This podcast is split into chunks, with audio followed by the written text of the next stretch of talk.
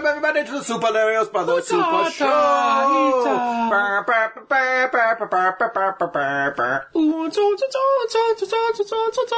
A very presidential edition of the Super Larios Brothers podcast. Not that this will be released timely, but... No. In fact, it's us talking about the presidential candidate of 2020. That's the year we're going into. Mm-hmm. No, the whole bit there is that this is being recorded the day after Trump was quote-unquote impeached. Third president in history. Yeah. And guess how many of them also got impeached from office by the Senate? Zero. Yes. Correct. It's like the...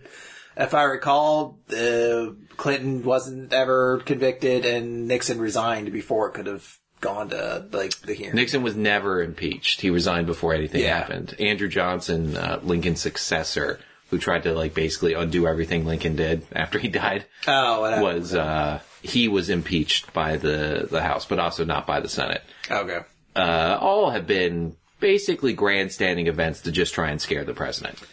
Yeah, which really, I don't know why. It always strikes me as a weird move, because it doesn't feel like you're really going to accomplish much. Mm-hmm. Especially when you kind of are doing it in the tail end of an election year kind of thing. Like, going into an election year. Like, what are you going to...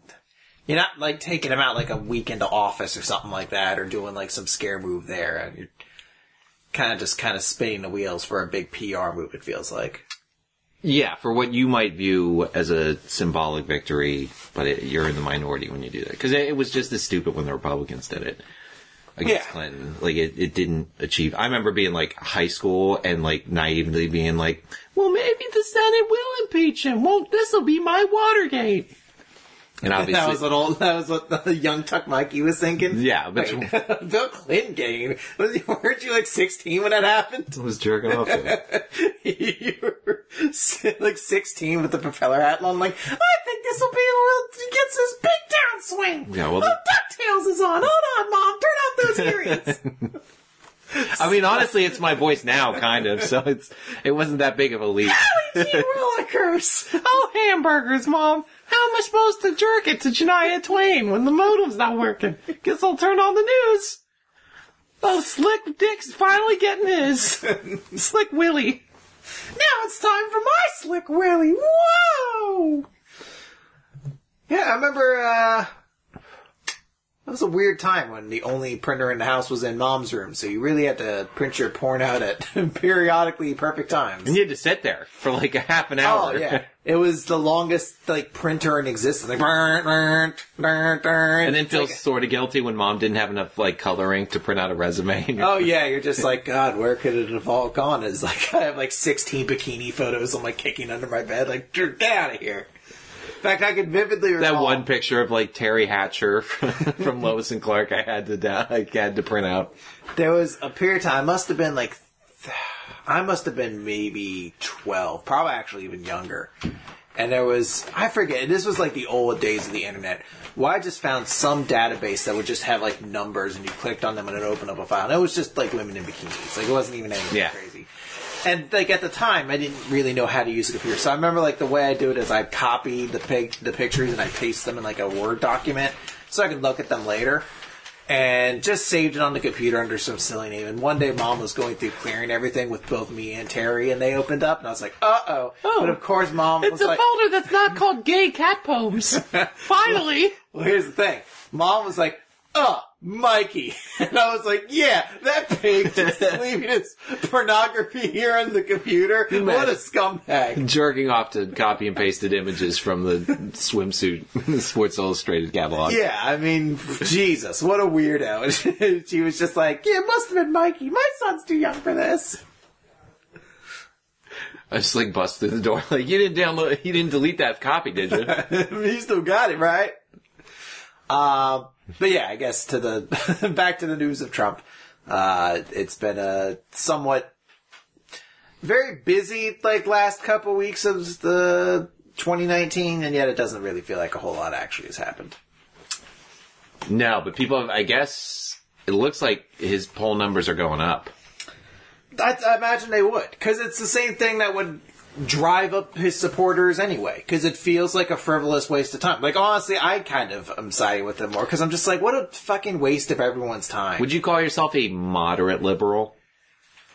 I don't know. I'm not smart enough to know all the differences in terms, like where I stand to be like where you exactly fit or the right terminology for it. On most issues, on like human rights issues, I definitely swing a lot more left than I used to, but I still don't know where I fall because I generally don't like try to place myself on too many issues that I don't feel like I know that much about. Queers voting. Yeah, whatever. It's 2019. Yeah, let them go for it. They can make out in the booth if they want to. Maybe they get dressed up when I get in there finally, you know? Jeez, it's always stinking. All those old people. Like all five of the Queer Eye guys come out of the voting booth and you're like, well, this is going to be like fancy and like lotioned and candles and everything. You go in, they just jizzed all over the booth, all over the ticket thing. The last moment is like the guy's leaving and the black guy's last one, he cuts like a loud fart as he like and I'm like, oh, well, I bet it's still going to smell pretty good in there. All those guys probably use so much lotion. They're like, all the Republican ones are so sticky and already pushed in. Voting straight down, Nazi ticket. No! That's not what I want. Chris Valerios, voting straight Nazi. Oh, damn you, Queer Eyes. Chris Hansen here, looking out for undercover Nazis coming out of the voting booths. You have no room to talk. Now, ordinarily, it's supposed to be unanimous. But today, we're sussing them out. Publicly. Starting with a small township in central Pennsylvania. Like, why here? Why now? Again. No other celebrity has shown up in this shitty town, but Chris Hansen shows up right when I accidentally vote down the Nazi ticket, which I don't know why they'd be able to get this far on a platform just called the Nazi ticket. So, Christopher, who'd you vote for? Well, I wanted to vote for the entire Democrat Party, but the Queer Eyes were in there before me, and they got jizz all over the machine. I couldn't push any of the buttons. He's like, so you're homophobic in addition to being a monster. Interesting. I'm like, no. Well, you realize all the buttons have fingerprint analysis on them, so we're not going to find your fingerprints on them. Well, I had to lick off a couple of buttons, I don't really know why, actually. Now that I've kind of started a sentence, I realize there's no graceful way out. One of the candidates actually had, like, some pretty good tax ideas, and I was kind of interested to see what he'd do with it. Yeah, I didn't know it would set the whole bar in motion. One Nazi at Congress is fine, right? So your saliva will only be on that one button. Well, a couple other ones I was flirting with a little bit. And, just because I kind of wanted to clean it up for the next person. Leave the world a better place you found it. That's what I was thinking. The Nazi way. That old Nazi adage. Hey, you know what? To each their own, right? I'm sorry, where was this going? Oh, Trump getting impeached. Oh, yeah. I mean, that's what I thought. Like, I'm not surprised his numbers are going up. Because it's the same thing.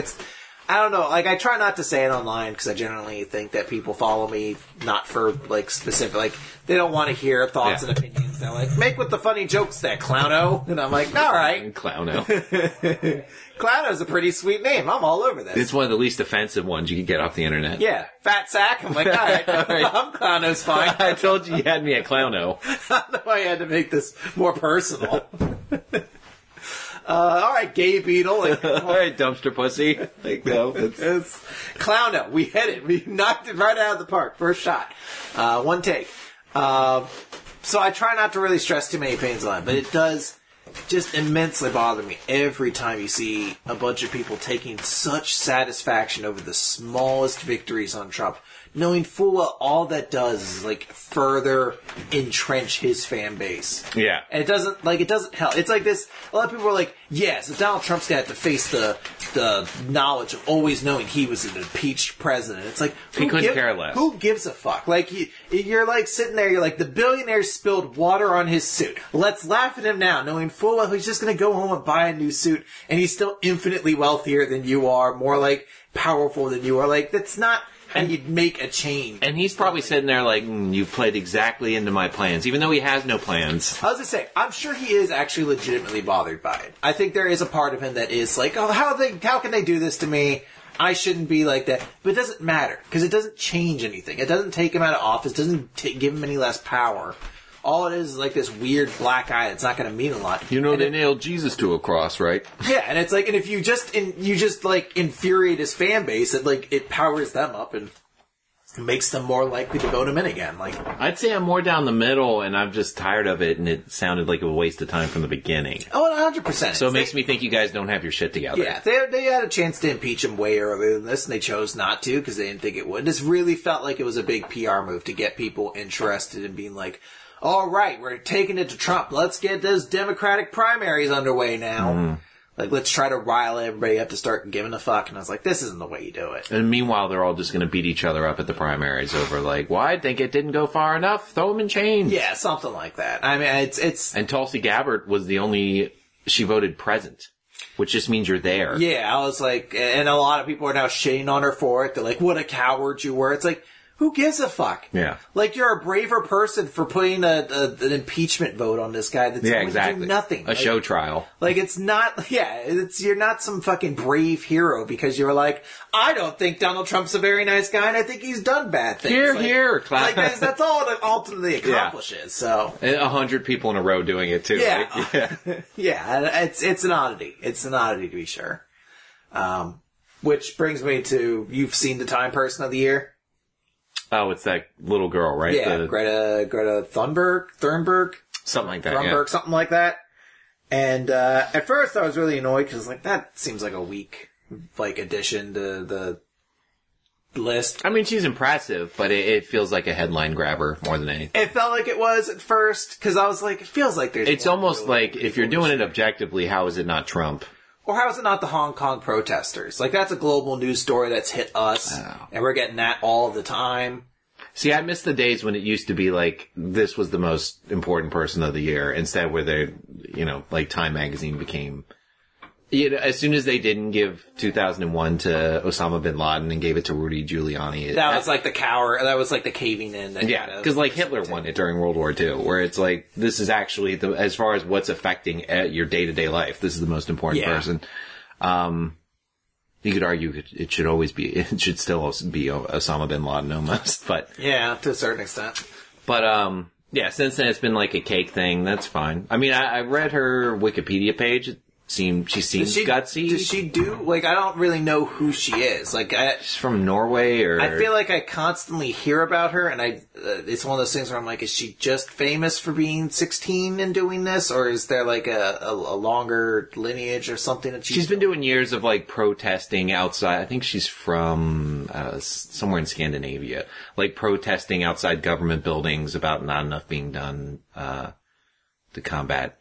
environmental decay, and which is really weird in Scandinavia. Like, aren't they doing some of the most or the least damage? But yeah, she's been a young protester like her entire life. Okay, and then I think she went in front of The Hague a couple of times and spoke. The Hague? Yeah, it's the UN's like court house. That thing, yeah. I don't care. It seems like a gimmick. It's If it wasn't Osama bin Laden, it was when you saw the cover and it was just a reflective surface that said you were the person of the year. Like, why don't you go suck my dick forever? That was a brilliant one. That was the year all the YouTube stuff started really taking off, all the different social medias. It's brilliant. So, I can put it on my resume. I was Time Person of the Year 2006. You and whatever the fucking billion other people that have videos on YouTube. I can. Yeah, but who's smart enough to actually realize they can do it? Mikey, let's look at your hits. I mean...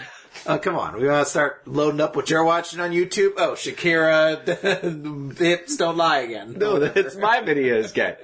You're like, yeah, if Shakira woke up with the hits your videos got, she'd fucking slit her throat. She'd drop that awesome caboose right out the window. No one would care. So who would be your person of the year? Would it be Trump? I think you gotta, thankfully I don't I catch a lot less news than I used to, but from what I see, it would have to be him, probably. Or, you know what, if he's legitimate, have you seen that video of, the trick-or-treating kid that, like, he went up to they caught it on, like, the Ring video on their door? This little kid went up to an empty candy dish and actually dumped some of his own candy into it. This is your person of the year. Dude, this person should be, if that's legitimate and it's not something his parents staged, that kid should be president. Like, just give it to him. Like, that's the... I would never in a million years would 7-year-old Mikey have done that. Oh, yeah. If you watched your son do it, it's just you watch it from a side, you're like, I did it. I became Ned Stark. Like a... You bend down to pick up a penny and an executioner's axe takes your head off. Like, oh!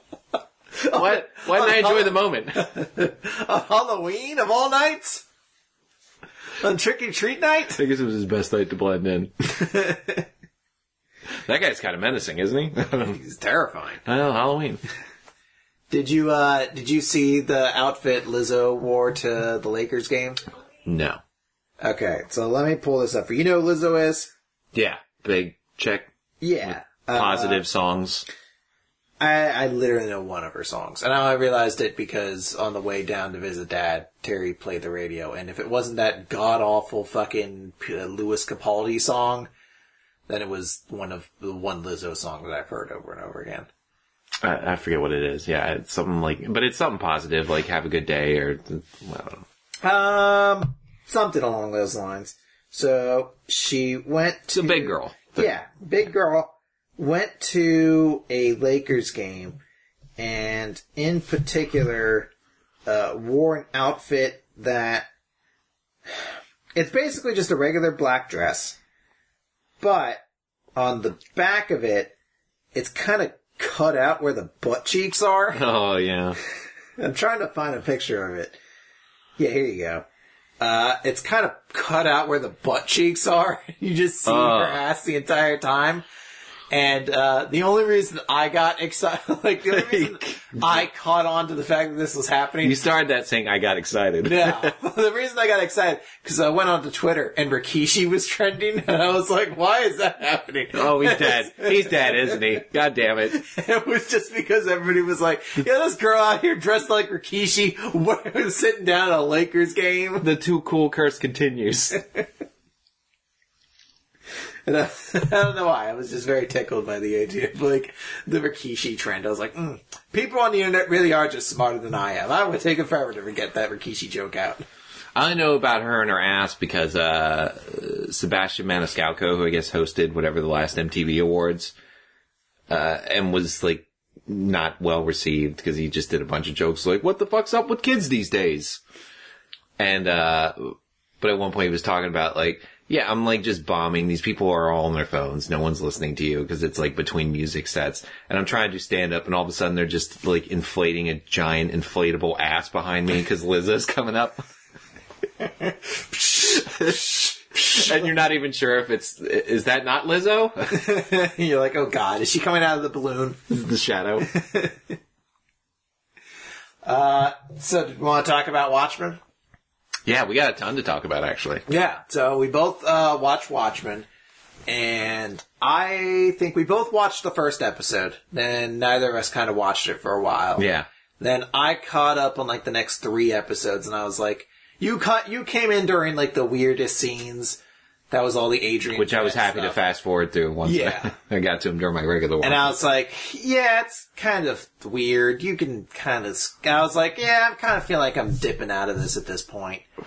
And I think the last one I watched was episode 4. And eventually I was like, all right, enough people are talking about it. I'll watch episode 5. And it's almost like a switch. Like, from episode 5 on, I was like... Is that the Looking Glass one? That's the Looking Glass one. Yeah. Honestly, the episode after, I think, is the way better one. Without spoiling anything right away. The flashback one? Yeah. Yeah. Well, we can... Yeah. Spoiler alert. If you're gonna... Well, yeah. For like the next 10 minutes, probably. There's probably a lot longer than that. I'm gonna hold off saying anything super spoilery right away. But if you hear us, like, still talking Watchmen, you can keep fast forwarding. Yeah. I was like... So the moment that episode happened, it was like a switch. I was like, oh my God, this is maybe some of the best, like, television I've watched in years. Like, really? Yeah, it's incredible. You like that episode that much? The Looking Glass one was really good, and the one where it's all about... the Hooded Justice background. The Hooded Justice background is incredible. It's shot so well. The transitions are just incredible. Mm. The acting's phenomenal. Just seeing how everything's tying together, the pieces starting to fall. Like, it just... If you had told me... And I'm sure it happened. I'm sure if you listen to an old episode, we probably talk about the idea. Like, yeah, I think they're going to do a Watchmen TV series. And I was probably just like, who cares? Like, yeah. I don't think it's necessary. Damon Lindelof and something. The guy that ruined Lost, remember? And then seeing that episode. From The Leftovers? I was like, Jesus, it's like they did it again. Like, and I've heard a lot of people say this too, where they're like, I know it's going to get picked up for another season. I don't want it to. I absolutely think it should have ended where it ended, and they don't do another one. And this can just be a thing that people pick up 20 years down the line. They're like, all right, we're going to continue the Watchmen stuff or something like that. Because it feels like you told such a great story, and you continued the lineage, and you commentate a little bit on it, but you bring it onto modern day. You give me enough nods. Yeah, you don't overindulge it. I don't need every single thing from the fucking past series reference or something like that. You're clearly doing your own things with your own characters. And by the end of it, I was like, wow, this is fucking crazy engaging. And it's a big spoiler here now. So again, skip ahead. But the way they handled Dr. Manhattan, I didn't care at all about that character when I remember reading the Watchmen comic. Just being like, I just don't really do it. The actor who portrays him is so good at being... It's like, Black Manta. Yeah.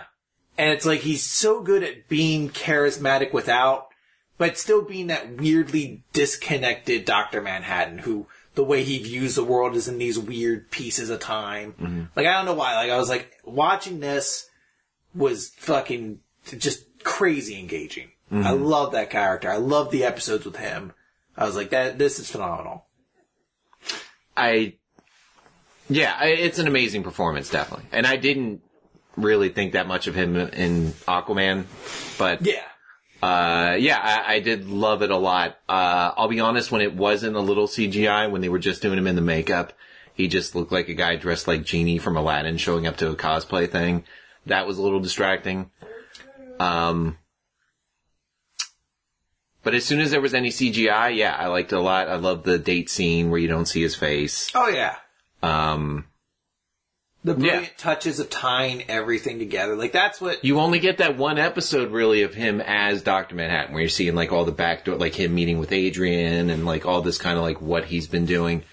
I did enjoy that quite a bit. I 100% agree. I'm fine with this being done. Yeah. The way it ends is... And the fact there's no second season... The second season's been offered, Why am I? I always screw up. Damon Lindelof. Lindelof, yeah. He's been offered the second season. He's like, I'm not sure if I have an idea. I was like, I'm 100% fine with this being done. This was such a perfect story. And even as like, as much as I love history, I knew so little about the Tulsa riots. The Black Wall Street, everything like that. Yeah. It's crazy. And then like. And what a genius idea to set it there. Like, that's the only place I guess it kind of would make sense. And it's this brilliant, I mean, it's almost, like, fortuitous that, like, less than a week after that finale, they uncovered, like, a gigantic mass grave down there in Tulsa. And it's like... Oh, I hadn't even heard of that. Yeah, it just happened this past week. And it's like, Jesus, it's crazy how much this is all, like, almost tied together. And how many people had no idea that that was a thing. And you're like, gee, like, there really were planes, like, bombing just fucking people, planes. They're like, yeah, it was a pretty crazy thing. That's when I was explaining to the other two people in the room. I was like, oh, okay, this is a fictitious event. So I'm sure I would have heard about planes bombing black people. Surely they've taught that in schools, that there was an event where a bunch of white supremacists used a plane and bombed a town full of black people. I would have definitely heard about that. I remember the black 2 weeks of history class. I really can't stress it. It's like after those first couple of, because look, it is Damon Lindelof and his fingerprints are all over it. I still maintain that I was like, yeah, you know what? When you kind of pull it down, that entire Adrian Veidt storyline's a gigantic waste of time until episode 9 when he does something. It's just him in his weird side place world where.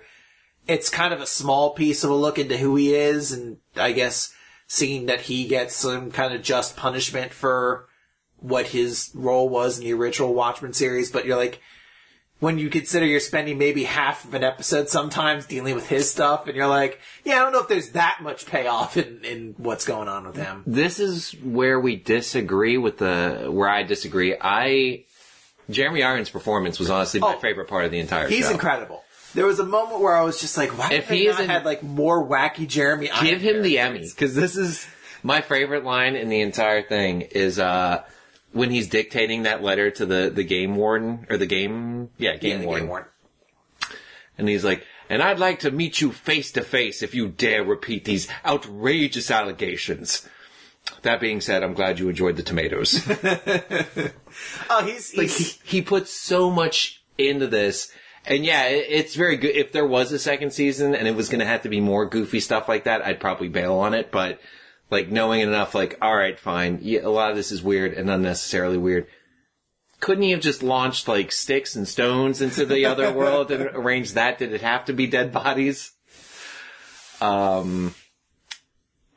bummed were you that scene he wouldn't give the game warden, as he was dying, and he asked him, like, was I a worthy adversary, master? He still wouldn't just give it to him. No, I was like, that's 100% what you should do. I was like, if Adrian Veidt grew soft for these weird clones he clearly gave so little of a fuck about that he just systematically launched their corpses into space all the time, then he definitely should not care about giving this one with person. A forest around, apparently. Like, I don't know if I guess it was just easier to carry bodies around than it would be big hunks of wood. I mean, I don't... I guess maybe the idea is that a lot of that stuff would, like, maybe break apart after, and I don't know enough about science to be able to be like, if an organic body would last longer than a piece of wood or something like that. I bet it probably preserves anything.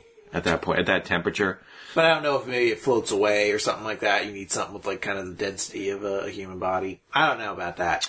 All right, let me ask you. My friend Tyler. Okay. Has seen the movie, I don't believe ever read the comics. What episode do you think he figured out it was Adrian Veidt? By the way, didn't know it was Veidt. And I love the way he says Adrian Veidt. Yeah, very, very hard on it. Yeah. So he only watched the movie. It's either he figured it out in the first episode, and you're like, I guess that's pretty shocking, or he was stupid, and it was like episode 8. No, it was 4 when he actually said his name was Adrian Veidt, as he's dictating that letter. And that was his, like, oh my god! I was like, did everyone, when they saw the commercial, knew who that was? I feel like, doesn't he wear the costume before that point? He's wearing, like, so billowy. I don't think he gets into the costume until... I thought he was wearing the costume during that scene. It's like, well, who else would this be that you're getting this much backstory? This thing that has nothing to do with the regular plot, as far as you can tell. Yeah, it's all right. Well, your friend's a little slow, but he's just phenomenal, Jeremy Irons, the entire time. Like, I even love how great they did. How he's even disgusted by Lady Trieu. Like, you cloned your mother. Yeah, I mean, to be fair though, I'm also not like it's. I think maybe my only real, like, happiness after all that is, like, oh, okay, so they still arrested him. Like, I was kind of glad that it wasn't this idea of, like, he's like, well, back to being a person watching from afar doing all of this sinister machinations from my lab. Like, and no, you're going to be arrested. Knocked out by this version of, I would say, the show's version of Rorschach. Yeah, the closest you're getting. Yeah. Some people tried to say it's Lady Knight or Sister Knight, but it was like, yeah, she's got a family. Rorschach with a family is a very different character. I think it's also just the idea of, like, a full cover mask, somebody who kind of lurked in the shadows for much of the series run. I mean, I don't think it's mirror guy. Mirror guy. I don't think it's supposed to be a 100% parallel or anything like that, but there is something close to it. And then just being able to be like, no, he doesn't get to just live off his days in happiness. Like, he's going to spend them. He had to spend, what, like, 8 years in what was supposed to be a paradise from there. He very quickly found was, like, a particular hell, and now he's going to spend the rest of his years just in jail. You wonder, because when he accepts that offer from Dr. Manhattan, there's no, like, well, let me prepare anything. Like, okay, I'm going without any idea of how... if it doesn't work out, how he's going to get back. Except I guess his daughter visited him and said this camera's coming by in 5 years. So even then he had it in his head. Like, he's just that much of a genius that it's like every contingency's already automatically calculated in. It's odd, though, because it wasn't like he was tricked into it or something like that. No. It's something he definitely chose to do on his own. So when it's a situation where he just jumps at it that quickly, like, I guess he's just that desperate for the attention and the accolades of other people to him, that's why he does it. But it does feel like a weirdly short-sighted moment when you're just like, Wait, did Dr. Manhattan know what he was doing? Like, did he think he's like, Veidt needs to be out of the picture for things to happen? Do you need to plug in your like squid rain machine, or is that already? But that was still operating without him. Yeah, completely autonomous. So like, I don't really know what removing Veidt from the picture seemed to do, except to have a whole like Garden of Eden kind of parallel. I guess just to keep him out of the main storyline and explain how Lady Trieu kind of took over everything. Yeah, which would make sense. And I liked her a lot. I liked the actress who played her. I thought was a really well done kind of character who kind of like had this nice attitude of like playing up like she's this savior figure, but also was a very kind of like sarcastic and shitty character at times too. Yeah, I looked her up and her only other big credit was Downsizing. Where she played, and I didn't see that movie. But the one with Matt Damon where they shrink people? Yeah. She's like a Vietnamese terrorist or activist that they shrink, and apparently they also put prisoners in this place for the right price. Okay. But she actually, for some reason, the character, I guess the character was like one of the few things that everybody allotted. Like the character had its own Wikipedia page on this like very unremarkable movie. Yeah, I've never heard anyone talk about it. Yeah, I liked her. She was she kind of fit maybe too much into that like cartoony villain as far as like from that first meeting with her with the husband and wife, which I didn't get the reference, the Clarks. Oh, and she gives them Superman basically. Okay, is that what that was supposed to specifically be? Not that the kid has superpowers, but just that an homage. I like that. You know, the one thing I didn't care for was all right, Mom, shut up. All right, well, I'll edit this out. There's no way. You'll definitely not forget that. And Merry Christmas. But Jean Smart as... and I didn't realize she actually went by Agent Blake. She takes the comedian's last name. And I hated that character, honestly. The constant joking. I guess it's supposed to be an homage to the comedian. I think it's also supposed to be the part of the deconstruction of like the actual costume part of the Watchmen, where it's just like she's someone who just hates every part of it now, just fucking despises being in a world where costumed people are actual crime fighters, and you have to exist partially in that world, but can't not just shit on everybody constantly with these little jokes, and that long scene of her leaving a voicemail for Dr. Manhattan that maybe he'll never hear, with like, let me tell you a joke, and it's 8 minutes, and it's not, there's no real punchline to it. No, the punchline was great. A woman did it, and God went to hell? It's just the idea that like all these people are just complete shitheads, and it doesn't really matter. This is the idea of almost kind of like an atheistic view of everything in a world that literally has a God, and she's just like, none of it fucking matters because nobody's doing anything. You know, I could see where her character is annoying, but at the same time, it's nice to have like a regular member of the original group kind of in there, and she doesn't feel like she overtakes the story necessarily. Like the first episode she's in, she dresses every single person down, but after that, you get less and less of her. And I mean, they make a joke of like she's a hostage in the last like entire big thing, so it's not like she saves the day or something like that. No, that's the other complaint I have. Like, I'm willing to tolerate these like Captain Cold like eccentricities.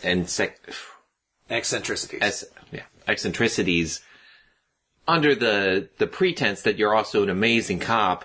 And then I watch you get, like, bamboozled by this slow-motion trapdoor futon trap. Like this comedically almost, like, exaggerated scene where it's, like, she's, like, the person she's interviewing reveals she's definitely in on the plan. And it's just like, what? And like a Bond-like villain moment. Yeah. And then grabs a remote with 4 big buttons on it, hits the first 2 and nothing happens. And you still just sit there. What's going on? Hits the third one. And the ground beneath you starts to drop a little bit. Only like a foot. Like, you can still get yourself out of this. Yeah, and then you still wait for it to be like, oh, this one. And you're still going like, what's going on? Hold on. Like, no. The moment it drops a little bit, you dive out of it and tackle her or something like that. Or when she pulls at her remote and starts pointing at you. And the whole time I was like, all right, well, maybe the next episode she, like, takes a razor blade out from her, like, wrist and like gets rid of the, and cuts herself free, and she turns out like, aha, now I've heard your whole master plan. No, she didn't. She never had a plan to get out of that. She was completely caught off guard. It really gave her one too.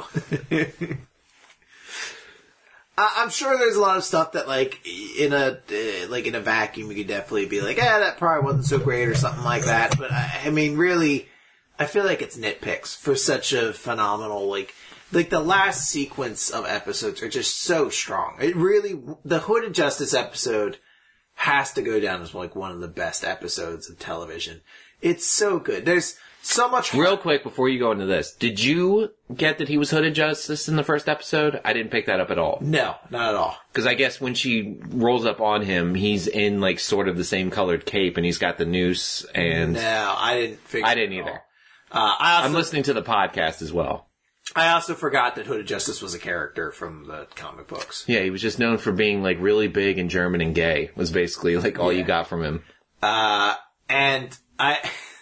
There's so many just brutal parts of it, too, where you watch that episode and you just see that the Captain Metropolis just keeps using him to fuck him over and over again. Mm-hmm. And the moment anything gets real, it's just him being like, oh, we have no time for that. I beg of you. Why don't you come over to my place and I'll bang you for a couple times. No, I like this. This doesn't sound like the Minutemen's cup of tea. Yeah, it's so... But he's like, you sound like you're quite distressed. Why don't you come over to my place? It's just like, oh, what the fuck? Fuck you, Captain Metropolis, you fucking...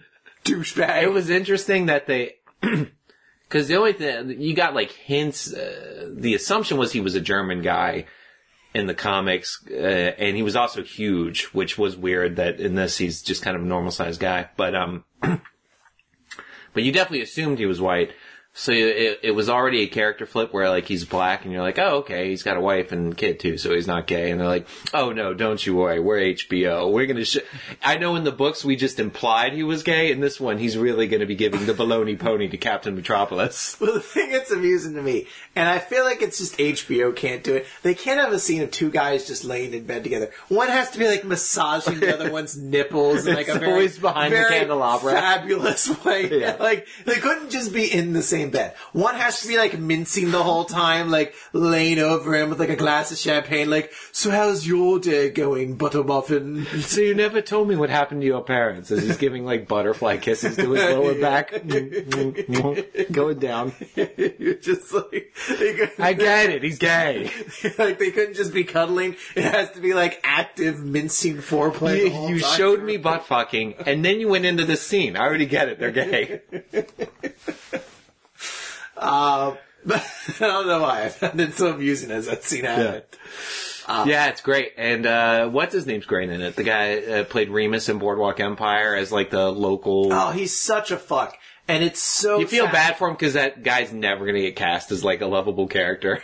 No, and it's so satisfying for him to get killed. Yeah. It's maybe the most satisfying moment in the entire fucking thing. He doesn't even recognize him. That's the shitty part. Yeah. But he still shits all over him just the same way. That, like, in his last moments, he couldn't even be like... He's like, no, this is another person. This is the one black police officer on the force that I'm sure I met before, but just blocked out of my memory. Hey, but I'm going to insult you, but how about a couple of steaks, huh? Yeah.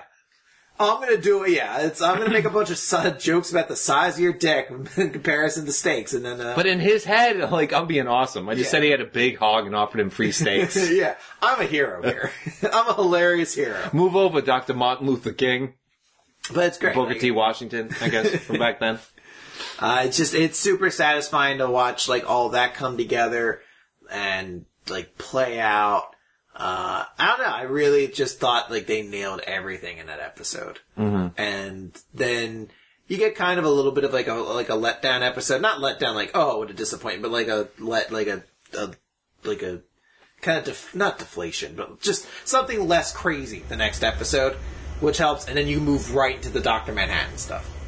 And that's probably my favorite episode, honestly. The Dr. Manhattan stuff's incredible. I mean, it's just, there's so much precision, and it has to be one of the hardest characters in the world to write. How do you write somebody who knows everything that's going to happen, and he does it in a way where it's not like obnoxious or anything like that? Yeah, how do you not make it Bran Stark?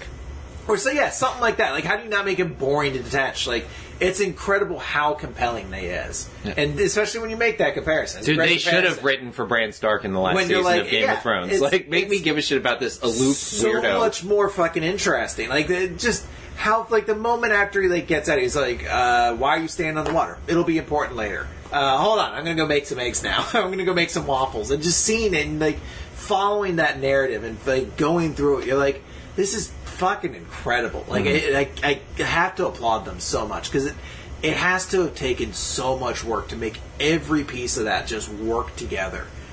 I love that scene where she offers him his choice of bodies, and I don't know if it's for him. She's like, here's 3 white guys because you're used to be white. I think it's on her end. He says definitely, he's like, there's one you're resisting showing me for some reason.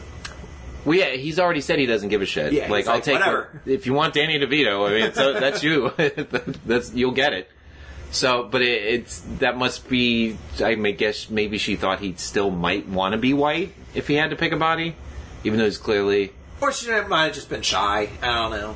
She's like, oh, I want this black hunk. Yeah. This guy. Okay, I'll be honest. I actually killed him an hour ago. It's there. I poisoned him yesterday, and here's his body. Can I just stress, for the record, I don't think I've ever gasped as loud as I did.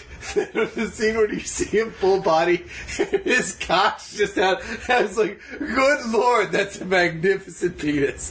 That is otherworldly. That's what it is, saw Jesus. Like, yeah, I was flabbergasted like a schoolgirl. Like, oh my goodness. I woke up, I thought I was having a nightmare. My younger brother gasping at penis. Like a fan. Getting the vapors. Ooh, is it hot here? Is it? It's like, no, it's 50 degrees. You know it's not hot in here. Just steam coming out of your shirt collar. Toot! I gotta take my pants off. Ooh, just gotta let my body air out. I'm gonna pause it here. I'm gonna do a quick run around the block. Just real quick, get my blood flowing. Christopher, I heard a noise downstairs. Did your eyes blast out of your face like a cartoon, like a Hanna-Barbera cartoon? Chris, did I hear a wooga down here? My tongue shot out of my mouth in a curly fashion. Like, I don't remember the last time I was awoken by a hubba hubba. But I was almost ashamed by it. I was like, good lord, that is a magnificent penis. When he's the black dude, or when he's it's this, I think it's. When I remembered like one. I mean, there were a bunch of like kind of gratuitous shots. I think it's when he goes to what's his name's place. The one when Dr. Manhattan he goes to visit Adrian, I think. Oh, I don't really remember that. I remember I could easily find this. I'm sure. I know what happened. I remember only one like super like oof when he says Dr. Manhattan and he's like kneeling down in that prison cell and it goes up basically starts at the base. It starts like at the head of his penis level. And moves up. Look, we'll find it. Don't you worry. You're pretty light. While we're doing that, did you have anything else about Watchmen you wanted to really discuss? No Schindler's List is a bummer. I'm not living in a world with no Schindler's List. How soon did you pick up Keen was going to be the bad guy? Or a bad guy? Oh, that guy immediately. Yeah. Like the guy that's like, oh, shucks, I'm just here to help in that story. Yeah, you're like, no, of course he's a fucking dickhead. And I'm kind of glad that he ends up being just a complete fucking gooper. You're changing into those shorts. I like it's like, we're not going to just have our dicks flapping about. Then, like, why are you throwing on a mankini anyway? I mean, it's to reference, I think, isn't that what Dr. Manhattan wore for a period of time? Yeah, but I don't know. Like, I mean, it's very specific. Why wouldn't you just be the one in a suit if that's what you're... Yeah, I mean, you can do whatever you want. No one's beholden you to, like... There's no dress code. It's either cock out or bikini. That's the only two ways it works. How quickly did you figure out that was a trap that Looking Glass was walking into? That one, pretty early. Was it the second the lettuce springboarded out of the flatbed? I was like, that's a little curious. But it was also just something where I was like, I really did, like, have, like, a moment of, like, tension. Because you just felt like you were like, oh, God, is this poor guy going to die? What do you think of Red Scare eating Cheetos with a fork? I loved it. Red Scare's the best... There's maybe no moment more satisfying to me than the fact that Red Scare survived. Because they played it up to, like, everything in, like, a 4-block loop. Oh, he said obliterated. Eviscerated. Yeah. And you see people just having, like, squids fly through their face and killing them. Yeah. And they're like, the only place you could really survive is in, like, a bomb shelter. And you see Red Scare get into a police car. You're like, oh, he's fucking dead. Like, he's just going to get riddled through them when they break through the Lady's top. True $1 trillion engine. It took like 30 minutes for that to break, so there's no way this cop car's not just going to get obliterated immediately. And then, thankfully, that's not what happens. You're like, oh, thank goodness. I was going to be like, what a bleak, shitty world it is if Red Scare died here. Like, if you're going to force me to watch a sequel to this, which, again, please don't. But if you're going to force me to do so, you better damn well sure Red Scare's a bigger character in it. Still no backstory on Officer Panda? Yeah, I think, I don't know. I feel like you're maybe gonna have to wait on that one. Or never, honestly. You might just never get that backstory. It might just take forever. I don't really know. Like, what shitty superhero did you used to be? Yeah, it really doesn't feel like he has a whole lot for him. What a magnificent push right now as we air this. Oh, the guy's an amazing shot. It's a shame he gets lost in Aquaman. You're just not competing with Jason Momoa. Like, I guess I'll take my shirt off too. I would argue, if it was a movie where you had your cock out the whole time, that this guy would easily steal the show. I don't want to disparage Jason Momoa. He might have a gigantic hog, but I've seen one of these actors' penises, and I haven't seen the other one. And I could say it's a tough fight. You know, I don't really know what would happen if Mike Tyson fought Ali. No, I don't know what happened if Mike Tyson fought like a new up and coming boxer. I can't really say Tyson who Fury, their Anthony Joshua. Yeah, Tyson Fury. I don't know who would necessarily win, but I watched Tyson nearly murder people in the ring, and this guy's murdering people with the size of that cock. That's a high bar to get to. No, stop shouting! For the love of God, man. I mean, he's just such a hunk. I have to pee, and I'm almost considering do you just want to do commentary on this while I go urinate real quick? All right, so Adrian Veidt's got this fucking remote. He's watching some TV. Some bullshit. Who knows? Whatever. No one really cares. I almost want to see another season just to see him meet Robert Redford. Like, I would love that scene. Oh, yeah. I was so bummed. Knowing full well, he's listed. Robert Redford's listed on the Wikipedia page on this. I guess it's just because they use his image a couple of times. Probably. It was such a bummer he was not in this. Yeah, it was a little bit surprising, considering he was still alive, but, I mean, it makes sense, I guess. As often as he's referenced? Yeah, you'd assume that they would get some kind of reference to him. Like, let's just get a clip of you at a press conference. Something along those lines, or... You don't even have to leave your house. Yeah. And it's surprising, because you do have to actually, watch...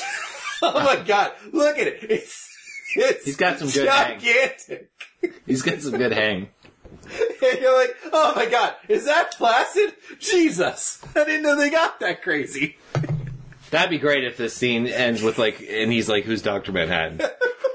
It's just a gigantic dog stranger who's walked into Adrian Veidt's palace in Antarctica.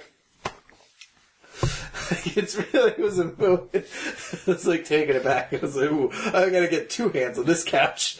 I don't want to fall off my seat. How bad would your heart have been palpitating before you're like, Mikey, you might need to call 911? Why? If this scene had gone on a little bit longer, if there was a shot that swooped underneath it somehow, someone was swinging on his dick. It's your last shred of heterosexuality. Just try to stop himself from being pushed over a cliff. I'm like, Mikey, watch out. I have 3D glasses on. Oh, it's coming right at me. Oh. Remember me as a sweet young boy as I become a man. Mikey, not only am I gay now, I need the biggest, blackest dick. How much mediocre, most unyieldy cock I could find. How much mediocre dick you would take just trying to find that perfect one? I'm just like, whoa. There's nothing. This search will never end. When you've seen the sunrise, how can a candle compare? How can a girl? He's getting paid for some of it, so that's nice. Yeah, he's making a little bit on the side as he blows his way through Black Harrisburg. You're like, well, half of it at least, right? Like, yeah. Some weeks. You know, sometimes I pay them. You know. You just eat up my profit margin. A particular clientele, you know, with a engorge type, if you know what I mean. The guy in the cemetery scene, the cavalry guy with the kill switch. That pretends to kidnap Keen. Oh, yeah, that one. Does he know he's going to die in this scenario? Probably. I mean, it sounds like almost every member of the group was like almost... I mean, they're terrorists. Like, it's almost... There's got to be a cutoff, though. Every single person probably hasn't seen that video. Probably not. But it is definitely a level of, like, everybody seems ready to die. Like... You imagine sending anybody to catch Dr. Manhattan and not, like, every single one of them's like, oh, this is almost the 90 to 100% chance he's going to blow my head off. Mm-hmm. Which is maybe the coolest scene in it, where his hand just glides along the seat, people's heads popping. Boom. It's fucking incredible. Oh, it's great. It's like the scene in the magazine of him just destroying Vietnam, like a shong. Oh, yeah. And it's great seeing that portrayed here, where you really just see him as this giant walking through it, like a flashback scene. Oh, man.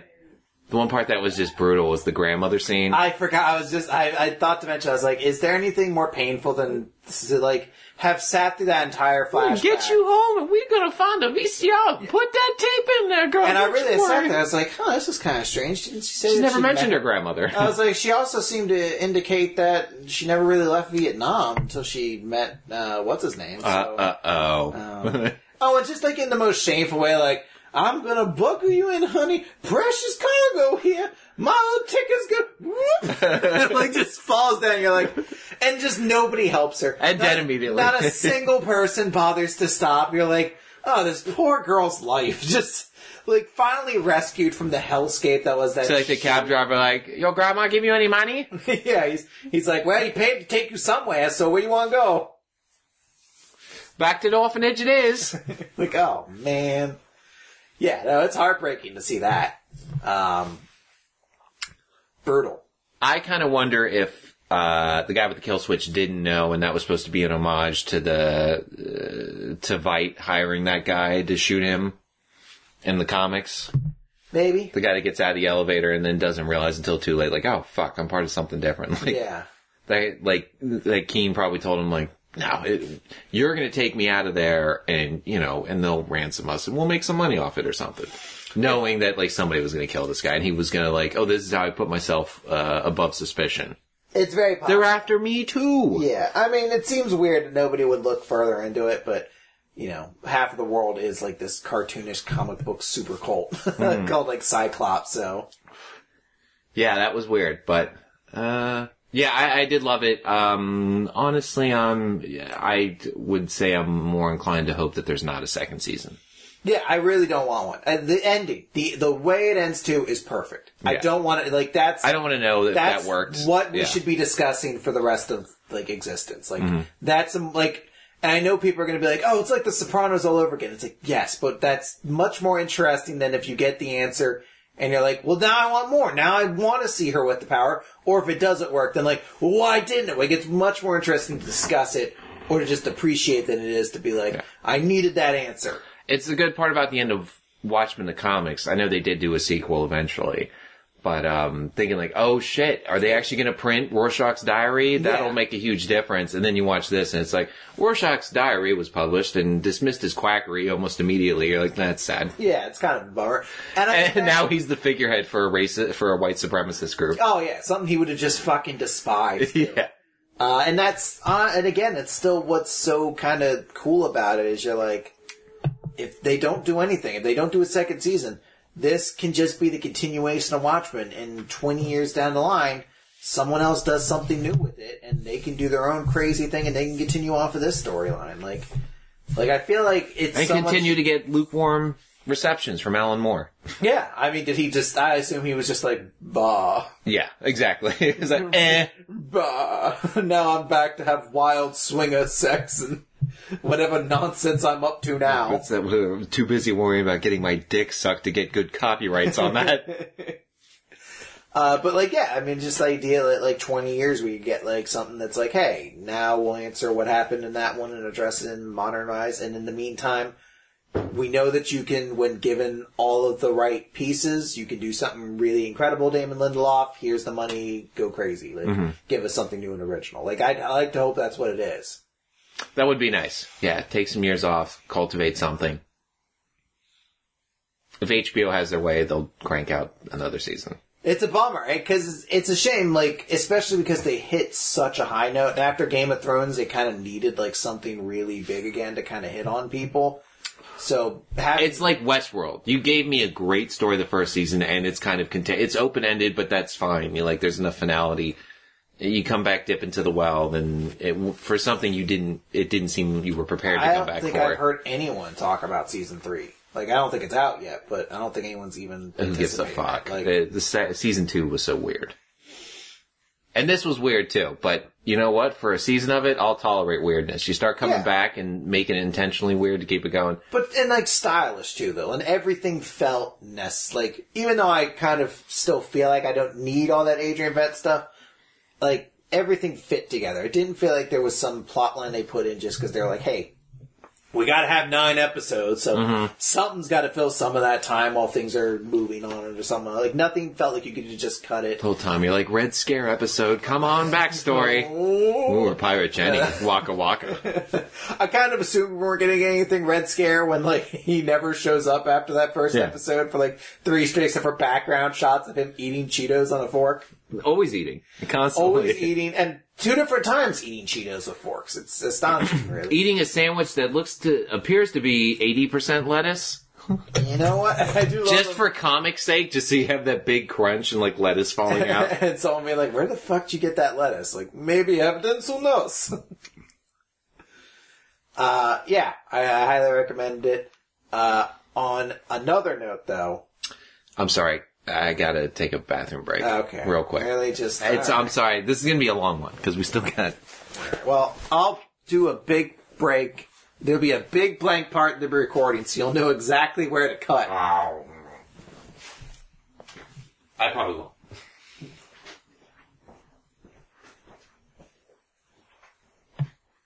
won't. So, while we're on the topic of HBO series, I just want to bring up His Dark Materials real quick. Before I get into that, I just want to note, so to timestamp this one, this is being recorded December 19th, 2 days before we're going to be going to visit our dad down in Virginia, whole family basically, and we're taking one of Terry's cars. And I didn't plan it, but my goal for tomorrow was to make some really banging chili, and I'm kind of super excited at the idea of just farting up a storm in Terry's car. Well, how much of this chili are you eating before this trip? I'm going to as hilarious like as it is of you subjecting Terry to farts, I also will be present, which greatly diminishes my sense of enjoyment in this. And God forbid you call shotgun. I'm just in the backseat taking this bombing. Let me look at this chart. No, it's still super funny. Let's see what the issue is. Bombed out like Dresden in farts. I don't want that. We'll see what happens. So timestamp this. I want Terry to listen to this. You're making chili over the course of the...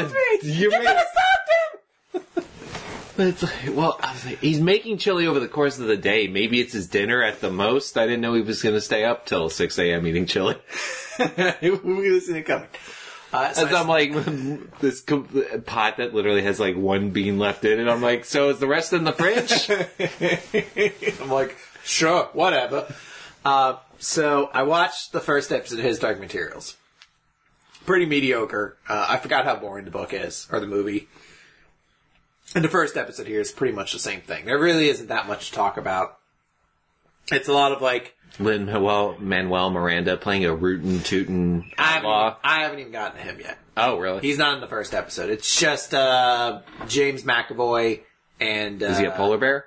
No, he's like the guy who brings her in originally is like her uncle, essentially. Oh, okay. But then, is that Hugh Jackman in the first? Yeah, no, it was Daniel Craig in the first one. No, I thought Daniel Craig was the outlaw. No, that was Sam Elliott. Okay. Yeah, and then Lester Freeman is like her mentor. But is also... That's bonus points immediately. But not, like... But they already kind of make him a shithead, and then he tries to poison what's-his-name, like, immediately. So, like, he's a good guy, but he's like, for the realm I must! But not very interesting, so they just have him, like, a gigantic afro, like, having to talk nonsense. The quickest sidebar, since we're talking about Wire characters... Bunny Colvin in Watchmen. Oh, he's great. Was great as the news guy that's in, like, 2 episodes or something. That doesn't even give a fuck about half the stuff. But my worst nightmare when that, like, ice squid bombing started happening, he was like, oh, good lord, the one day I stayed open late. Shit! It's him like, what's going on up in the sky? Perhaps I should turn my viewer gaze, my mouth wide open, and through and then, like, straight through the mouth, and, like, 1, 2 through the eyes. Like, oh. One day he decided to keep selling newspapers till 10 p.m. He's like, the Daily News. Protect me, particle board newsstand. It's just him like, Masked Singer Season 3 character reveal. You saw that just... Stay up all night, boy. He's hiding under like a soap crate. It's like, you saw them just like shred through $1 billion piece of technology, right? He's like, oh, but I got a couple catalogs up there. They should protect me. Right, I'll put a couple Time Life magazines up there. So I've been pretty unimpressed with His Dark Materials. Mm-hmm. I started talking to some other people I knew who were watching it. And someone told me that they don't even have the polar bear fight. Like, they don't show it in the same way. So you don't see the only memorable part of that movie where the polar bear punches the other one's jaw straight off. They're like, yeah, it's not really in it. I was like, what the...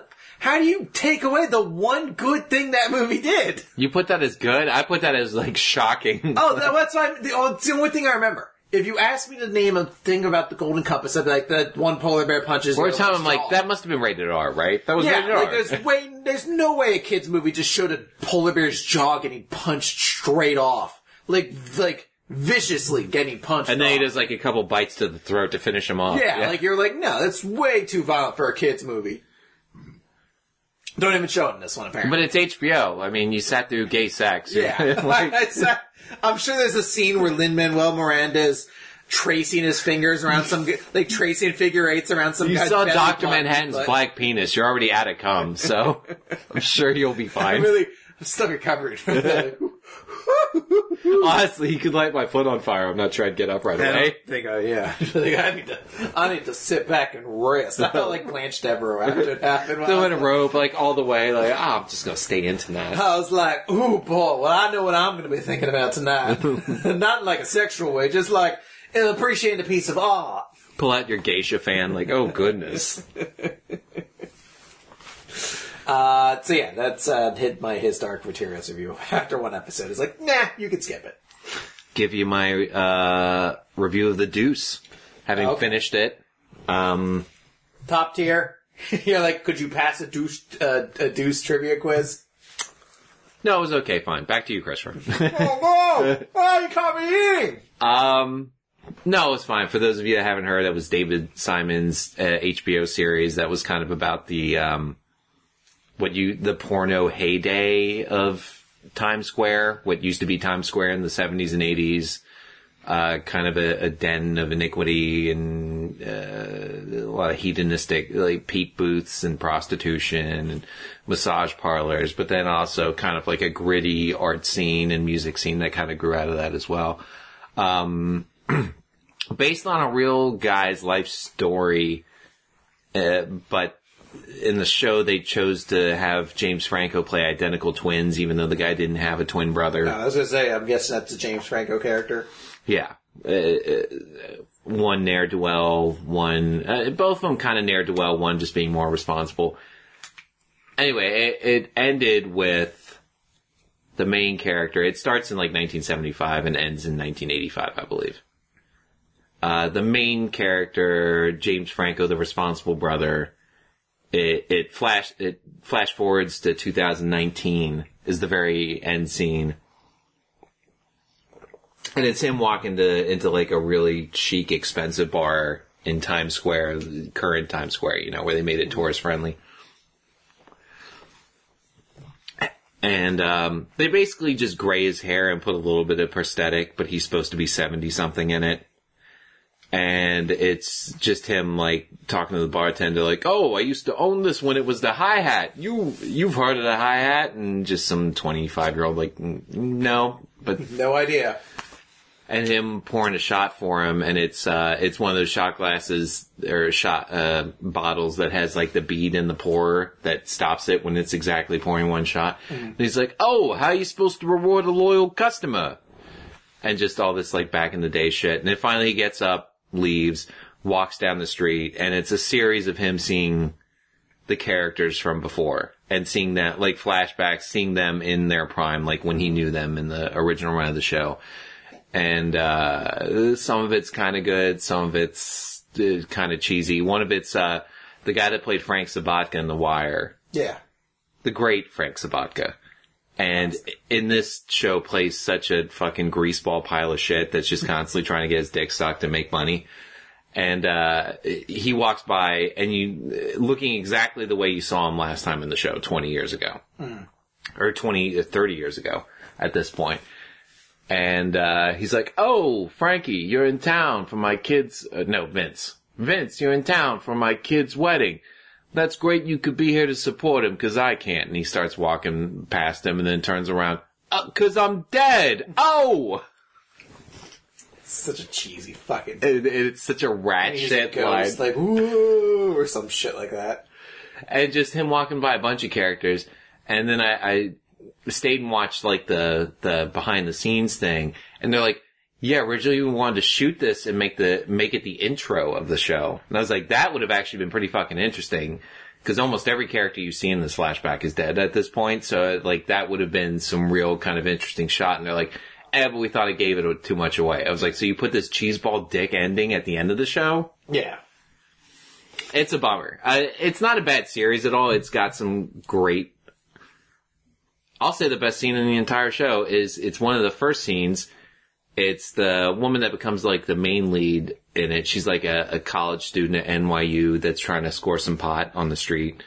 And she gets busted, and this cop shows up in a uniform, and he's like, "Yeah, I'm taking you in, toots." And she goes, like, "Oh, please, this is just an honest mistake." Looks down at his name tag, and like, "Officer Flanaga?" And he goes, "It's Flanagan. They ran out of N's." That's the best line of the entire... And it's in, like, the first 20 minutes. So I could watch 20 minutes and be like, all downhill from here. Kinda. It never gets that good. But, It's a bummer, because I love David Simon so much. And I think he's such a brilliant person. I think he should micro what he's into more. Like The Wire was. Like, I think this was... It's always going to be tough. You know, what was the Bobby Cannavale record label show from the 70s? Oh, fuck, what was that called? Vintage, or Vinyl. Vinyl, that one. Yeah. It's like, if you're gonna be expensive, you better be popular, like, from the get-go. Yeah. Yeah, it's a bummer. It's a fine show.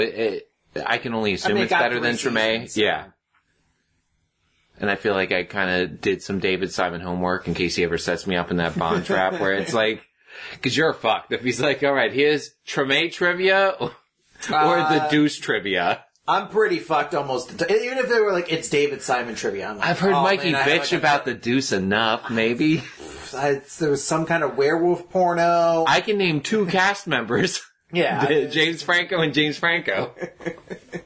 And the guy who plays Frank Sobotka. What's the actor's name? Oh, jeez. Not as fat as you think. Oh, oh, he's in so much. Oh, did you hear they did another version of the All in the Family live show? Yeah, it was last night. And it got crushed by the Trump impeachment thing. Oh, I'm sure. It got a fifth of the ratings. The first one did. That has to fucking kill them. It went from 10 million to 2 million. Yeah, it doesn't shock me, because that Trump hearings was, like, the exact time it would have been going on, too. That sucks for them. Because, like, I know that was the big thing. Both wrestling shows go on Wednesday nights, and they were like, yeah, it's pretty rough. Like, as soon as wrestling started, the impeachment verdict came. Oh, look who's back, Spike Dudley. Yeah, they're like, oh, poor Spike. This is his moment to shine. He's going to be in the Hall of Fame this year. He's like, I'm going to be seen by dozens of people. Everyone loves Spike. It's his time to shine. Yeah, it's a pretty big bummer. I didn't hear anything about it. Nobody talked about it the next day. Mm-hmm. So, not a great sign. No. I watched, actually, when I was with Terry, we just watched one night, I don't know why it was re-airing, but PBS was airing, I guess they did a live action, well, not a live action, but a doing of Jesus Christ Superstar, but with John Legend as Jesus, and one of the guys, I want to say he was from Hamilton, as Judas, and then Sarah Bareilles. What's his name? As Odom? Mary Magdalene. LeVar Odom now. I forget what his name is. It was like a 3-part name. Okay. It was okay. Like, I don't think John Legend has the same, like, intensity that the guy who played Jesus does in the, like, the 70s movie and the actor, I guess the Broadway plays it afterwards. And the guy who plays Jesus, Carl Anderson, is just untouchable. Like, this guy I think was very good.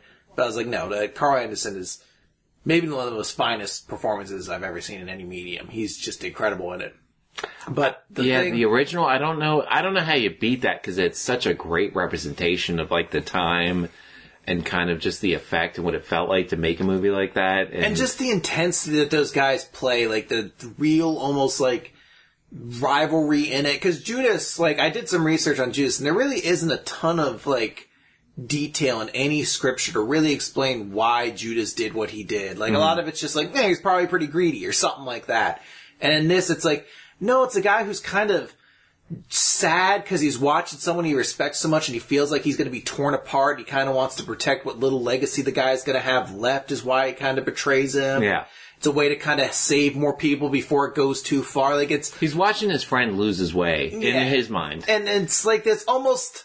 Like, there's definitely greed to a... Like, not necessarily greed, but there's, like, a misguided sense that he's not seeing everything, but in his mind he feels like this is what he has to do. Like... There's almost like a tragic beauty to it. He knows, like, you don't hate Judas in the way that Judas is, like, supposed to be an insult normally. He knows what Jesus can do, and I think he really thinks, like, well, me getting him busted, that Jesus is finally going to do what he's supposed to do, and what I know he can do. Yeah, like the Son of God. He never doesn't believe in him. Yeah, it's such an incredible portrayal. So with this one, I was kind of just like, okay, that's there. But the thing starring Howie Mandel as Judas Iscariot. Close. So, do you know who plays King Herod in that version? No. John Goodman? That'd be great. It would have been great. No. Very withered fucking Alice Cooper. Like, it's 70 years old. You don't have to say very withered. I think he might be 80, honestly. He's pretty old. He looks ancient, and it's... Because, like, the version from the play, which is what they're doing... Jesus, I am overjoyed to meet you face to face. It's this cocky guy who's like, well, come on, the Jews. Oh, the great Jesus Christ. Like, it's this very cocky version. The best thing about the fat guy was, like, he was still a dancer, so he could still, like, move around. Oh, this version... Alice Cooper's almost 80, I promise you. He's not moving very much, and he's not really singing that much either, and I was like, whew, man, you could have really given him something better to work with than this. And who is this for? By the way. Yeah, this is the weirdest audience. Nobody in there had to be like, oh my God, it's a show where I can see John Legend and Alice Cooper at the same time. And Sarah Bareilles. He's 71. I made him a little bit older, but he looks like he could be 80. He's definitely had some hard living. And you watch and you're just like, I mean, I guess. This is like the best person you thought. The bigger question is, who's this for? Like, who did you think you were going to bring into this? Oh, it's an oddity, to be sure. And while we're on the topic of musicals with questionable decision making, have you read The Little Mermaid one? The live action one? I've heard that one. Where they beefed up they really beefed up the French chef. I really watched that, and I don't know why. I was like, yeah, it's John Stamos is playing Sebastian the Crab. I don't know why he's dressed like a chef for some reason, but he is. Like, no, he's the bad guy in this. So I was like, with Ursula? That's weird. Flotsam and Jetsam? I don't really consider them the bad guys, but you do you, Hollywood. I might put the seagull above them, honestly. Like, I mean, he was singing for him, but it seemed like he was kind of being a cock blocker more with that voice. No, I was referring to Cats. Oh, okay. Have you read the reviews for Cats? No. They are vicious. Just overwhelmingly brutal to it. Is it out yet? Yeah. Well, it comes out, I guess, tonight. So this was like... It's going out against Star Wars? Yeah. Man. So the critics' reviews are in. And just to read you a couple, from the Boston Globe, my eyes are burning, oh God, my eyes. The Collider says, can you make a movie so bad the Academy takes back your Best Director Oscar? The Beat says, Cats is the worst thing to happen to cats since dogs. Oh, my God. Slashdrum says, there's a thin line between idiocy and genius, and Cat pukes a hairball on it and then rubs its ass all over it. What? Ass? They put that in the review? Apparently it's a very horny movie where a lot of people are drinking milk and moaning afterwards. Oh, my God. Ian McKellen, but somebody put him in something. Don't make this his last movie. The playlist says, once Tom Hooper's 110 minutes of Cat are over, theater is dead, and we unchosen ones are left, tragically, to continue living. Oh, my God. But the one that kills me, there's a lot. There's so many that are just, it almost seems like it's a competition between people to kind of one-up themselves with how vicious their reviews get. But the one that just still makes me laugh is from RTE Ireland that says, first off, full disclosure, I'm not a cat person. Second off, after watching this frankly mortifying film adaptation of Andrew Lloyd Webber's Cats, I'm not altogether sure I'm a movie person anymore either. And I was like, Jesus. Oh my God. What's the score on it? It was at an 8% when it started. I think it's at maybe a 19% now, so it's gone up a little bit. But it was an 8% when it started. But every critic is pretty much... Is there an audience score on it yet? Audience score is 62 right now. But only 13 verified ratings, so it's pretty early on. You know what? It makes you feel better, because I saw the trailer and I was like, this looks like a steaming pile of garbage. Oh, yeah. And not interesting, really. It's just such a weird-looking sort of movie and everything. But I just had to enjoy just this weird assortment of reviewers just being wouldn't it be great? Oh, he handed it, he resigned the next day. He was I can't watch movies anymore. Well, there was somebody's review so I went to the screening that had all the cast there, and the director was going to speak before the movie played. Apparently, he stayed up 36 hours straight getting the film finished the day before release, before its premiere. There was still stuff to do.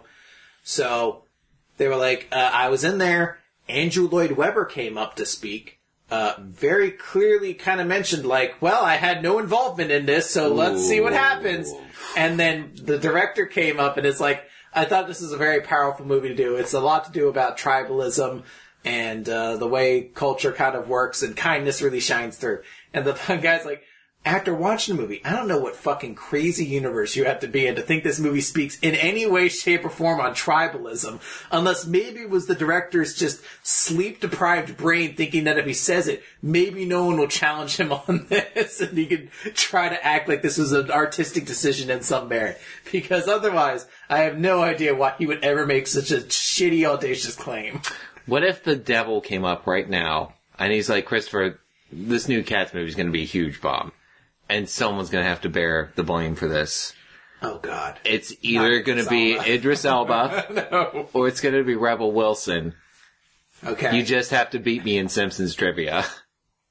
I think I could do that. I think I could save Idris Elba's career. Yeah, I'm be like, I get to make the decision? Yeah, Rebel Wilson, you had your shot. Whatever garbage fucking fat girl comedy they had you doing for a couple of years. Oh, who cares? It could be the blame will be on mom. I don't give a shit. As long as it's off Idris Elba. Judy Dench, her legacy tainted and dragged across the annals of time. And I know it's normally annals. It's annals in this case.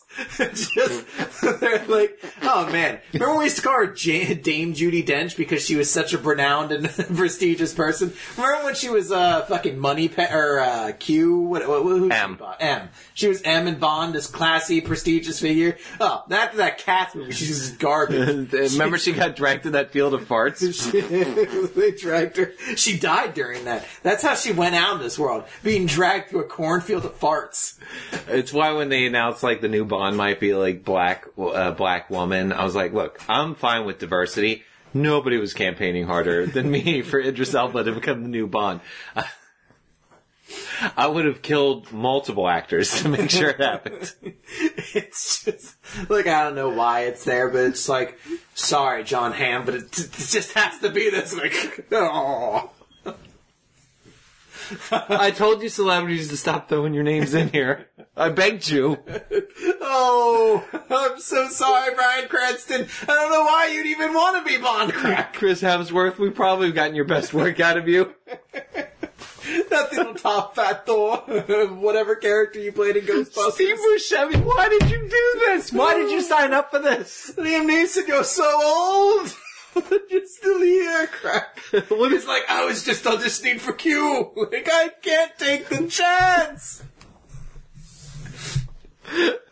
This pile of bots. I put on a pair of glasses. I'm very nerdy. Yeah, so it's just getting heinous reviews right now.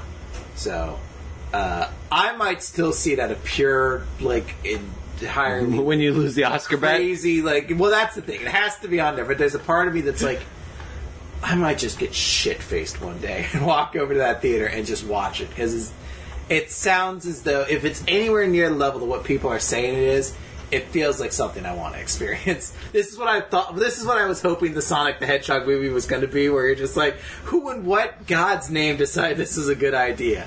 I'm like, ooh, I would rather watch this than 1,000 Transformers. It feels like you bragging, knowing you're going to win the Oscar bet again, and now I'm going to have to see it. So you're like, well, I guess perhaps, I should see this. Perhaps you stop wasting your best leading actor pick on people you know the Hollywood Report won't go for. No, this year it's going to be different, brother. This year, it's definitely going to be fucking John H. Macy or whatever. They're not giving it to a guy playing a black 70s music icon or a gay 70s music icon again. There's no way. They won't shamelessly go for whoever put in the goofiest performance. And that'll be it. And then the next year, I'll be like, okay, well, finally I'm going to bet on the actor playing a legendary gay 70s music icon. All right, lead singer from Toto. I'm like, that's sure a terrible name for a movie. Just terrible. No one really knows how to say it. There's nothing in the trailer indicating he's gay. I'm not sure. So real quick, because we're running pretty long already, thoughts on new Star Wars? Are you excited for it? Oh, we could have put that segue in there. Speaking of abysmal reviews coming in, I wasn't expected to love it. I saw the bad reviews come in, but then what's even scarier is to look at the good reviews. And all those are very tempered and very qualified. Like, you know what? Considering they had to wrap up the whole thing, it's not a bad effort. Or, you know what, there's some interesting picks here, or, just about any Star Wars fan will find something they like in this. When one of your good trailers has rushed in it more than once, it makes me think, like, how big of a hunk of shit is this movie? And it's, by the way, it's got a worse rating on Rotten Tomatoes than Attack of the Clones. And Attack of the Clones, I actually wrote this down because I was kind of puzzled by, like, some of these reviews for the Star Wars movies, but Attack of the Clones is actually, like, almost at 80%, and Attack of the Clones to me is stinks on ice, except for, like, the last 10 minutes. That's the second one. So, like, if you put a gun to my head right now and you were like, rank the Star Wars movies, I'd probably go with, like, Empire at the top. Like, just the mainline movies, not counting the spinoffs or anything like that. I'd probably say, like, Empire Strikes Back, New Hope, like, Revenge of the Sith. This is where it gets a little dicey. I think probably, like, Force Awakens, or probably, like, Last Jedi then, like, Force Awakens. And then, yeah, it's probably, like, those ones. Like, Return of the Jedi, for Phantom Menace, and then, yeah, the Attack of the Clones. It's probably, like, a battle between Attack of the Clones or Phantom Menace, which one's the worst, but they're both kind of right up there for equal reasons. Sorry. I have to fucking unlock my goddamn... I swear, the only time my AOL's been like, please, why don't you... I put my notes in there, and the only time AOL's like, please confirm a phone number. But yeah, the Rotten Tomato ones... I'm sorry, what were your bottom three again? I'd probably place it as... It's probably Return of the Jedi, Phantom Menace, Attack of the Clones. But maybe Attack of the Clones and Phantom Menace switch. Okay. That's fair enough. And I should stress, there's a very large gap between Return of the Jedi and like the other two. Return of the Jedi is kind of down there because you only have so many spots for movies. Mm-hmm. And where were the current two? I would put I think I may have said it wrong. Force Awakens is probably right above Return of the Jedi, and then Last Jedi I'd probably place probably fourth in there or fifth, right in the middle. I don't think it's as good as Empire Strikes Back or Revenge of the Sith or New Hope. I think those are the top three. So, and then probably Last Jedi, right after that. Really? You're putting Last Jedi that high? Yeah, I really like Last Jedi. I feel like I sat here and watched it on Netflix with you, and... No, you're thinking Solo. No, I'm talking about fucking dumpy Korean chick all of a sudden becoming an expert fighter pilot and this long-ass casino scene. I think there's big... But I just value the parts where it's really good a lot as well. And it's also, in the middle of my movies. Well, the Rey stuff is amazing. But it's in the middle of my movies as well. It's the except for Luke blowing alien for milk and the alien looking over can you believe this?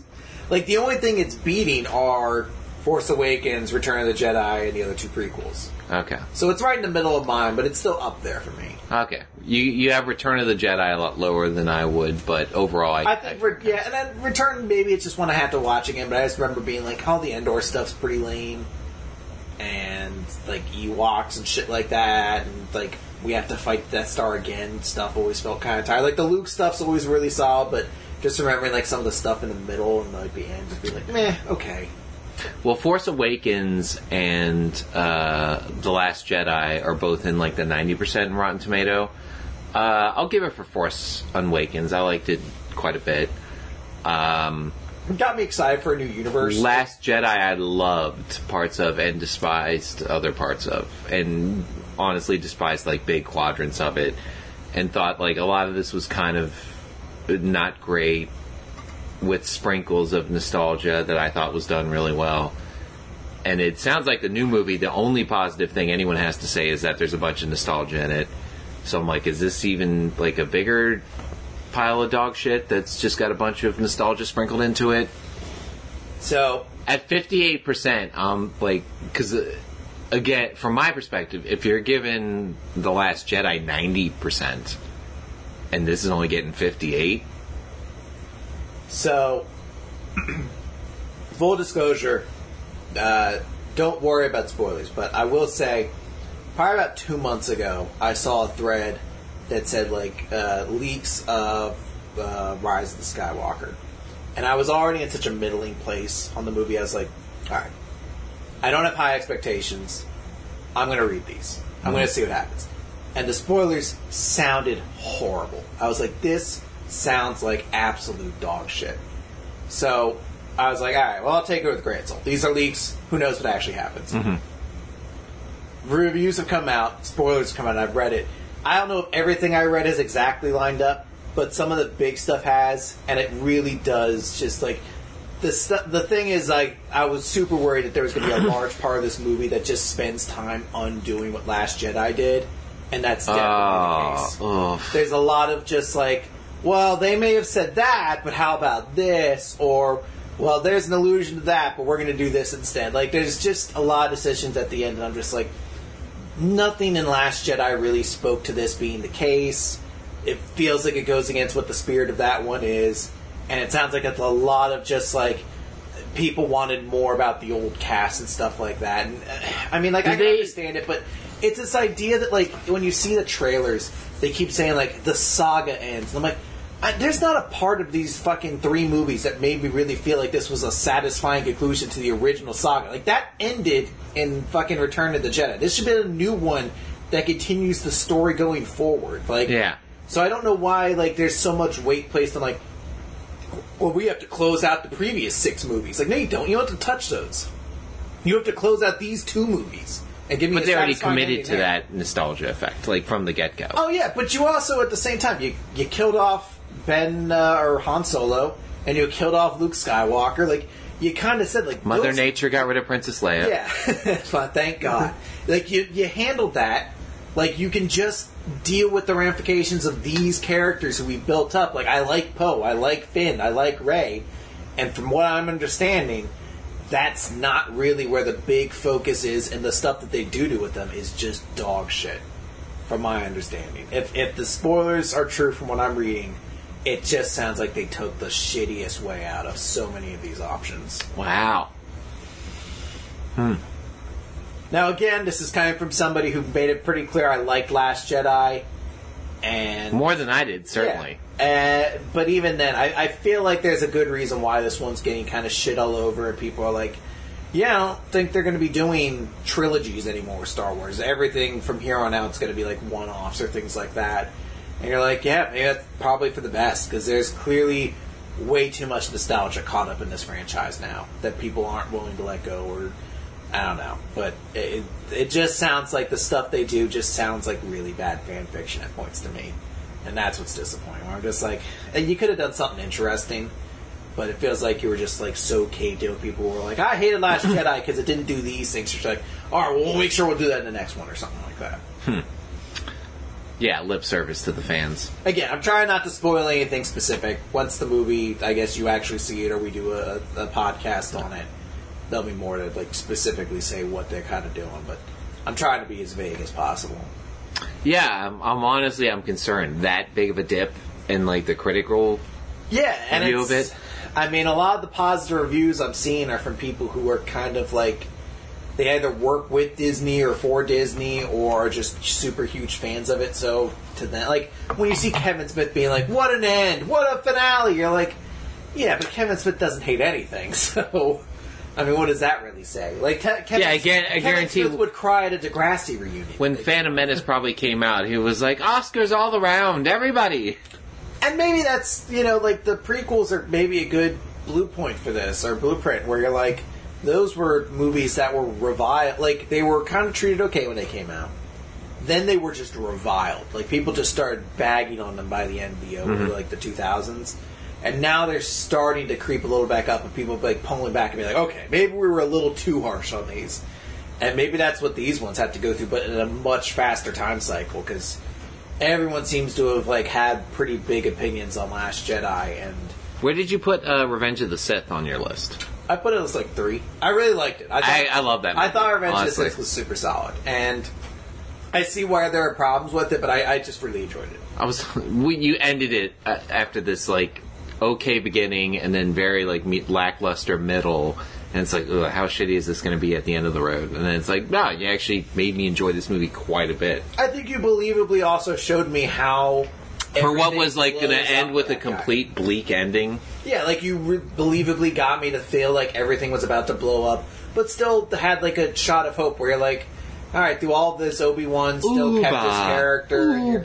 Yeah, you're like, all right, I can get with this. Like, I understand there are parts that people are like, oh, you know, Darth Vader screaming no, whatever. But even that, I'm like, I don't know, maybe we shit on that moment far too much. Like, I get it's kind of cheesy, and there's parts of George Lucas's writing that are definitely really bad that people really should help pull back on. But yeah, there's other parts that I'm like, no, I still kind of appreciate this. Like, I know people are like, no, like, fights should have meaning to it. I was like, yeah, I don't know, there's something still pretty boss about the fucking Palpatine and Yoda fighting each other by throwing Senate chairs. Oh, it's sweet. Like, that's kind of it's a top 10 awesome Star Wars scene for me. Like, Yoda coming in and immediately disabling the guards. They're like, hold on.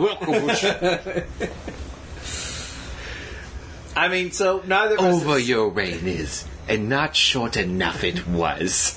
Like, neither of us have seen The Mandalorian yet, so maybe there's also, like, something that you could dig into there where you're like, oh, this is maybe what the future of Star Wars. I'm going to assume it's becoming hot crap outside of Baby Yoda references. I mean, it sounds like it's okay, but it sounds like a lot of people are like, I don't know, it kind of feels like... It used to be all like, how great is this, and this is like my new Star Wars, and the last, like, few weeks... I've been hearing a lot of people being like... All I hear is Baby Yoda. Yeah, I've been hearing people saying it's gotten slow or stuff like that, but I don't know. I mean, once it finishes, maybe it picks back up. You know what? I argue Baby Yoda is probably like a better pick than that Greta Von whatever for the Time Person of the Year. As far as like person I'm hearing about more. You're not wrong. Baby Yoda has been all over the news. I don't think I've gone a day without seeing a little Baby Yoda. And a character... And I'm not looking for him necessarily either. No. And a character you don't have their name... And you don't even give a shit. No, you're like, oh. And if you're a Star Wars fan at all, you're like, well, I know that's not Baby Yoda. But there's no name for that species, yeah. So that's the best they can call him in that universe. That's one of the most ingenious George Lucas things, is I'm never giving this character a backstory. Well, that's... I'm never giving this species a backstory. It's still like, you always like the levels of George Lucas be like, I won't touch this. But I will make sure that you have to understand music in that universe, the cantina music, that's jizz music. You're like, did you mean to say jazz? You said jizz? You're like, no, it's called jizz music. You're like, oh. How's it spelled?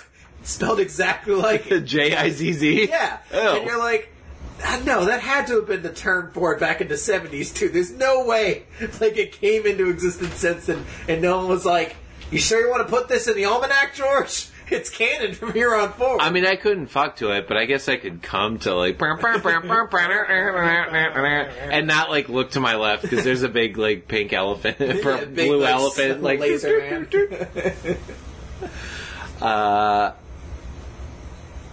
But yeah, that's always, like, a big cue when you're talking to someone that seems kind of nerdy, where they're like, yeah, I know Yoda, and it's like, I don't know what species it is, and it's like, well, if you played KOTOR, there you have seen another kind of Yoda, and he's just browner, but yeah.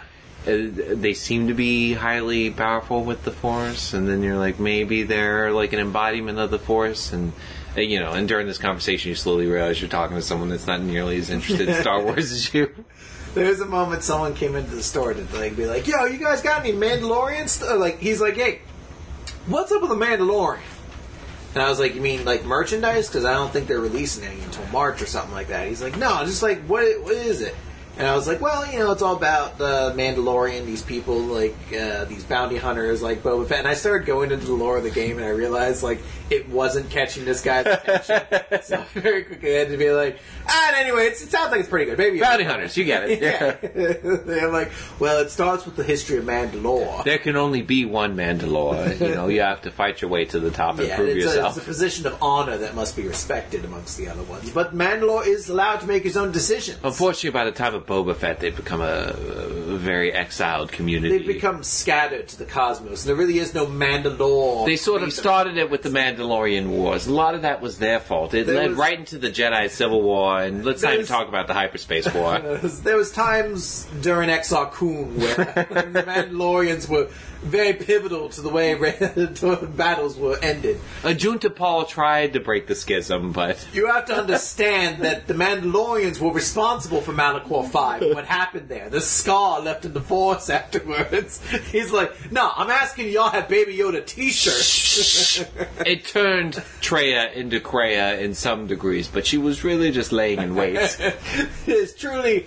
A Sith Lord never disappears. They just slumber for She just waits for the oscillations to die down. And then when you ask her to strip for a minor hut lord, she tells you to go fuck off. It's 11 o'clock at night. The gate's closed. And there's just a security guard banging on the door. Go home! My eyes closed. I'm sleeping and still... Stains on my clothes, urine stains dribbling down my pants. You see, if you fight those Twi'lek twins on your own, the best way. You really have to worry about a glitch in the system. You have to kind of run around a table until they get stuck and just throw grenades from afar. In an almost cowardly position, but you could argue retreat is its own strategic defense. Ayn Rand would appreciate this level of knowledge. Ayn Rand, of course, was a famous Jedi killer, but... By befriending him, you can help him communicate with the Force and better understand him. And I hit restart a bunch of times, screaming the N-word. Hello? He's a skeleton.